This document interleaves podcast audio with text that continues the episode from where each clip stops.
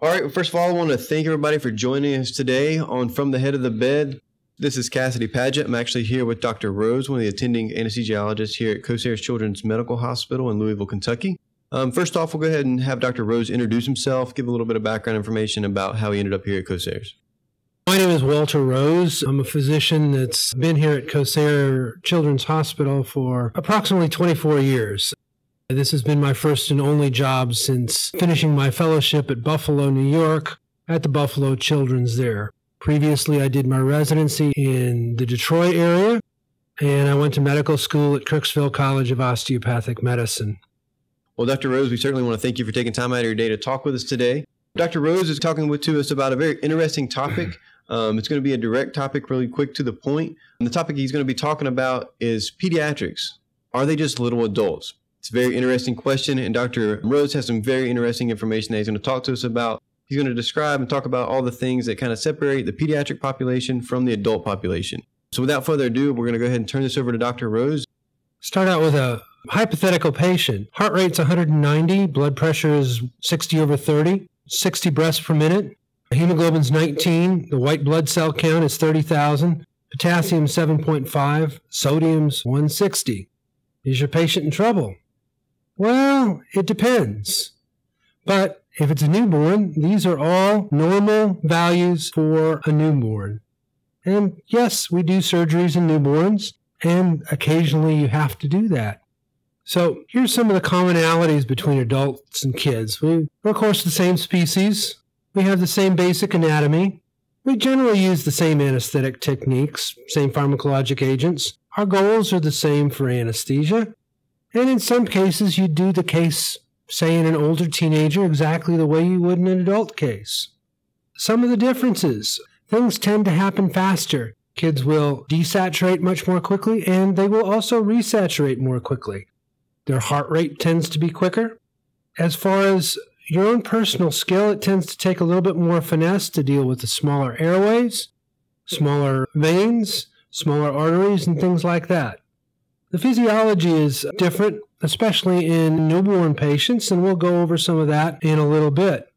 Surgical procedures can tend to be more unique. For instance, you would never do a congenital diaphragmatic hernia surgery in, in an adult patient. You wouldn't repair a meningomyelocele in an adult patient.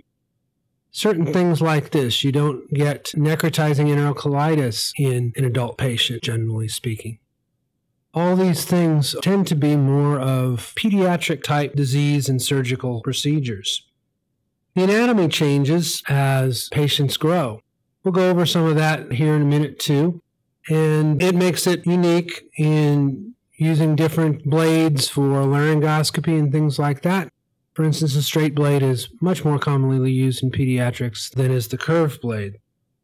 Psychological concerns tend to be different. And also, you're dealing with psychological concerns of the parents as well as the child and how those things interact. NPO guidelines tend to be somewhat shorter in younger kids simply because their gastric emptying times and things like that are quicker. The psychology we'll go over first. Fears are very important in both the patient and the family's minds. And the parents, depending on the outlook of the parent, he may or she may transmit fears or calmness to their child.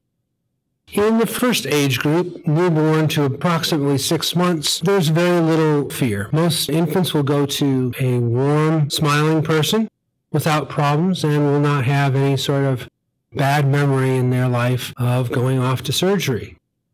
From approximately six months to six years, the major problem tends to be the fear of separation. A good example would be the first day of kindergarten, the first day of preschool. This separation is one of the large fears in this age group. From approximately six years to 12 years, the primary fear tends to be what we term mutilation. In other words, am I going to be the same when I come out of surgery as into surgery? Now, children can be very cruel, especially to each other. And older brother may say something to the effect, of uh, younger brother that's having a hernia operation. Oh, they're going to whack your pee pee off while you're asleep. And so kids are cruel. And so you get these sorts of fears when this happens.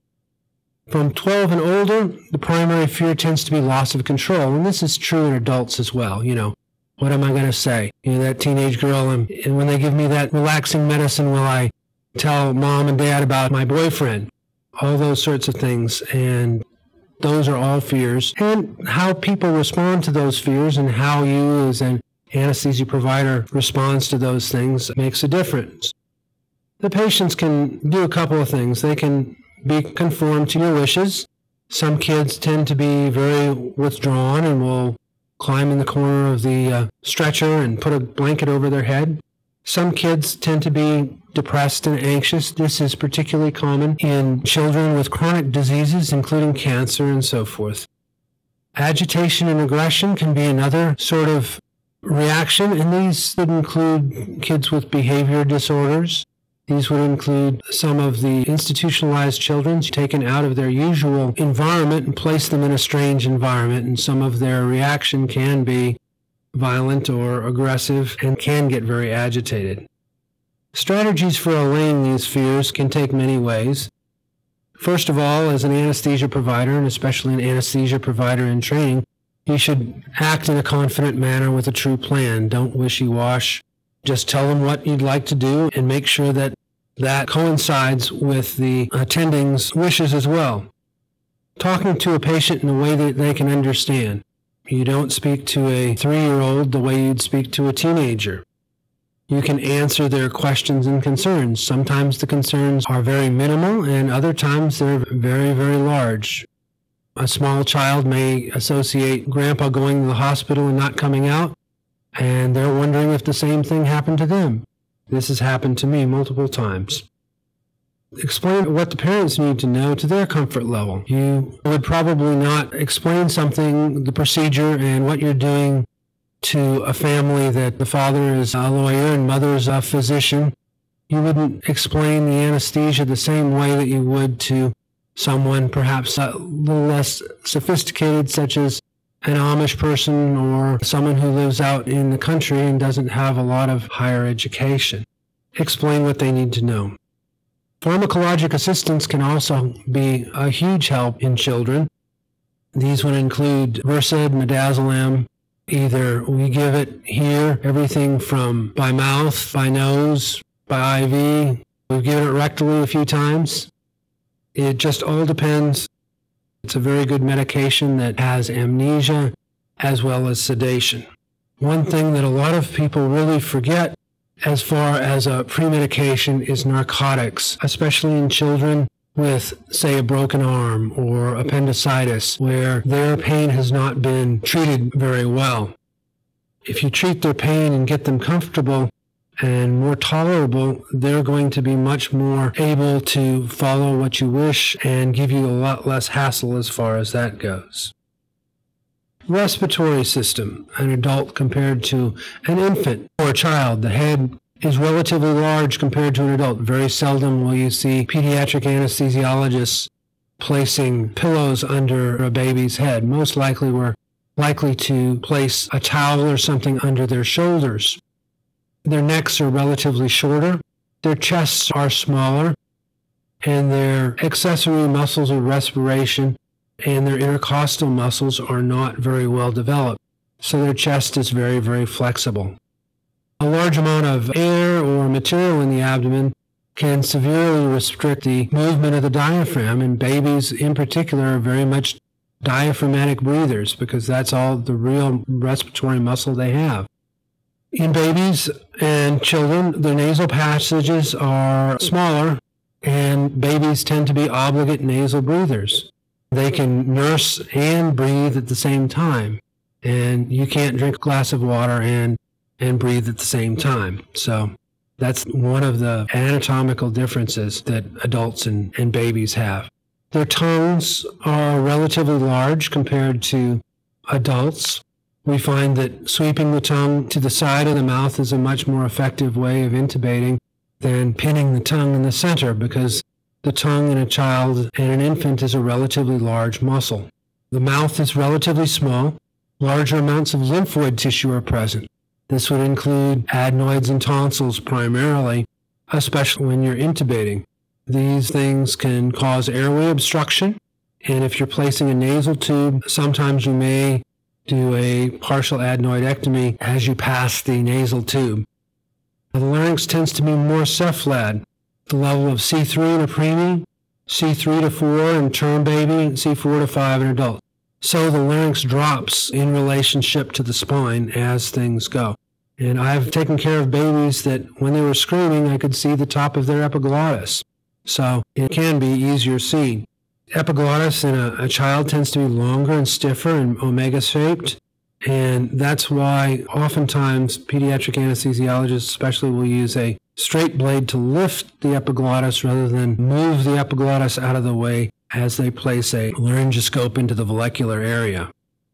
One thing that's very, very important is edema in the airway. You never want an endotracheal tube that is too tight in a child. Generally speaking, most people say you should have a leak at 25 millimeters of water or less. And this is because irritation to the airway can cause edema. In an average sized infant, the trachea is approximately 4 millimeters.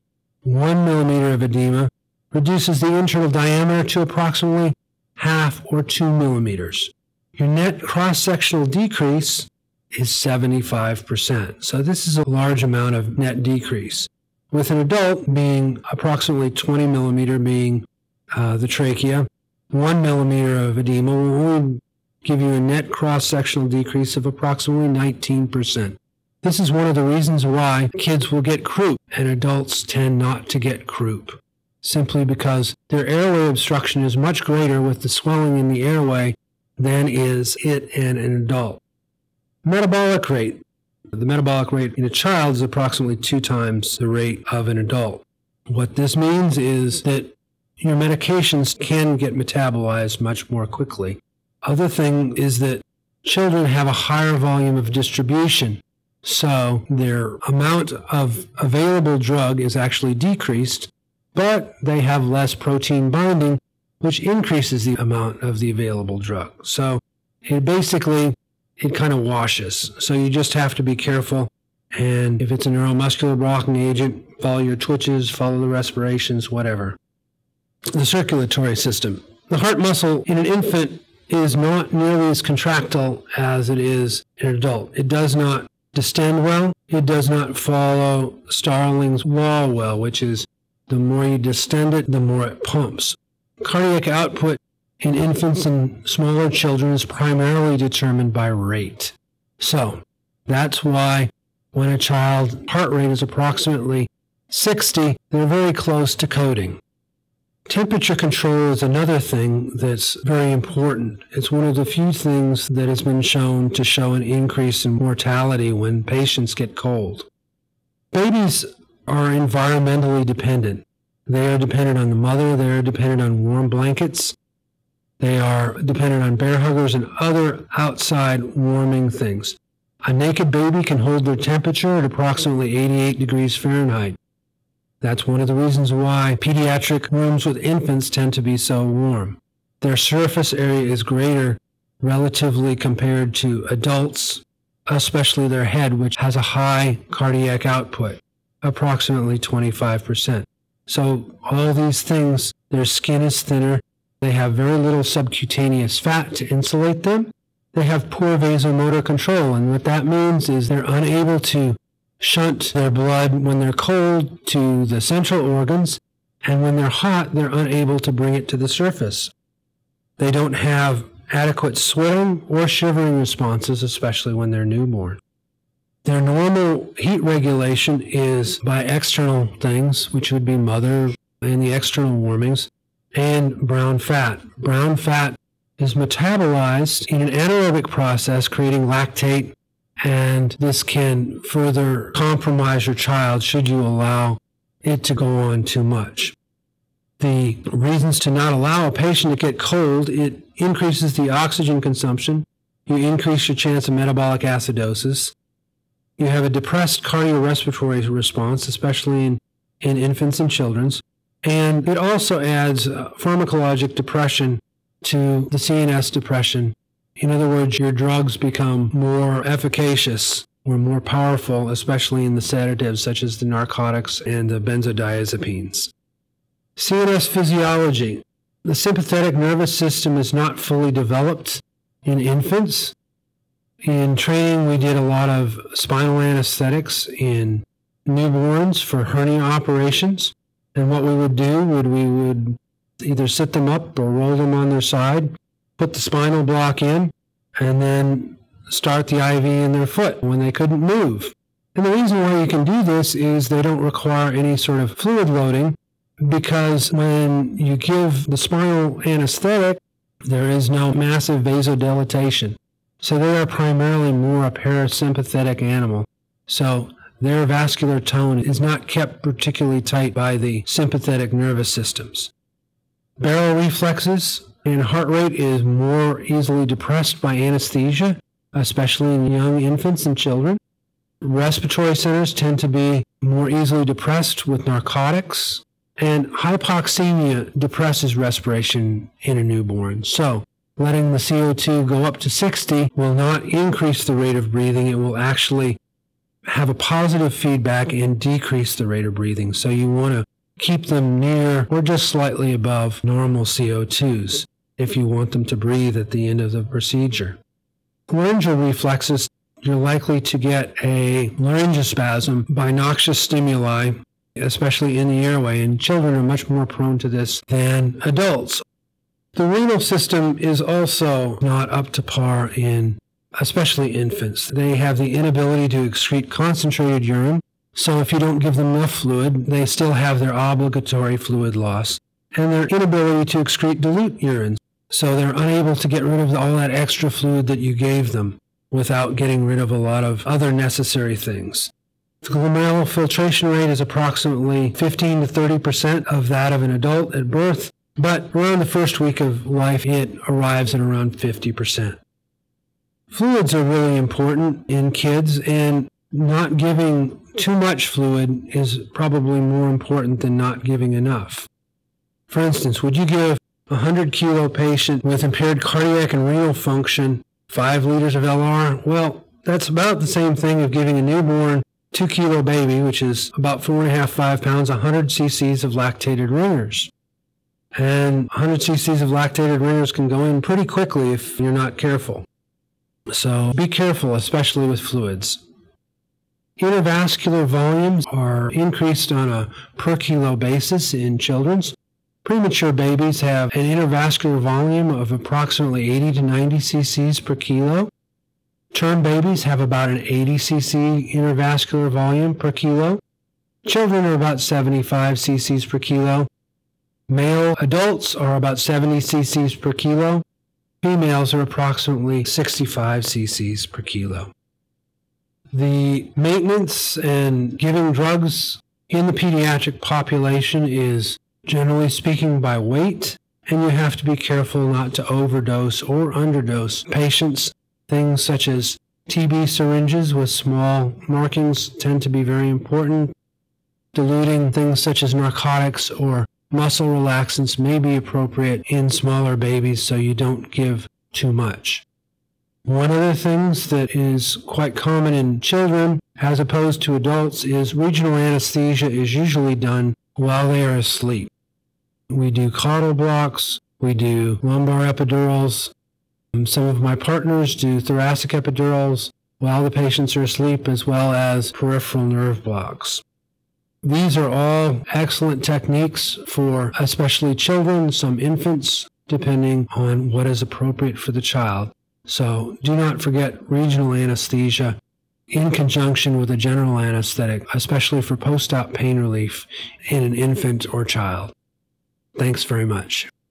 Thank you, Dr. Rose. There's certainly a lot of great information there for all of us new students and CRNAs to kind of take to heart and tips and information that will help differentiate the uh, pediatric population from the adult population for sure. I did have one quick question. For a new student coming in or for a new CRNA coming in, what do you think is one of the most important things for us to remember in dealing with children as opposed to the adult world?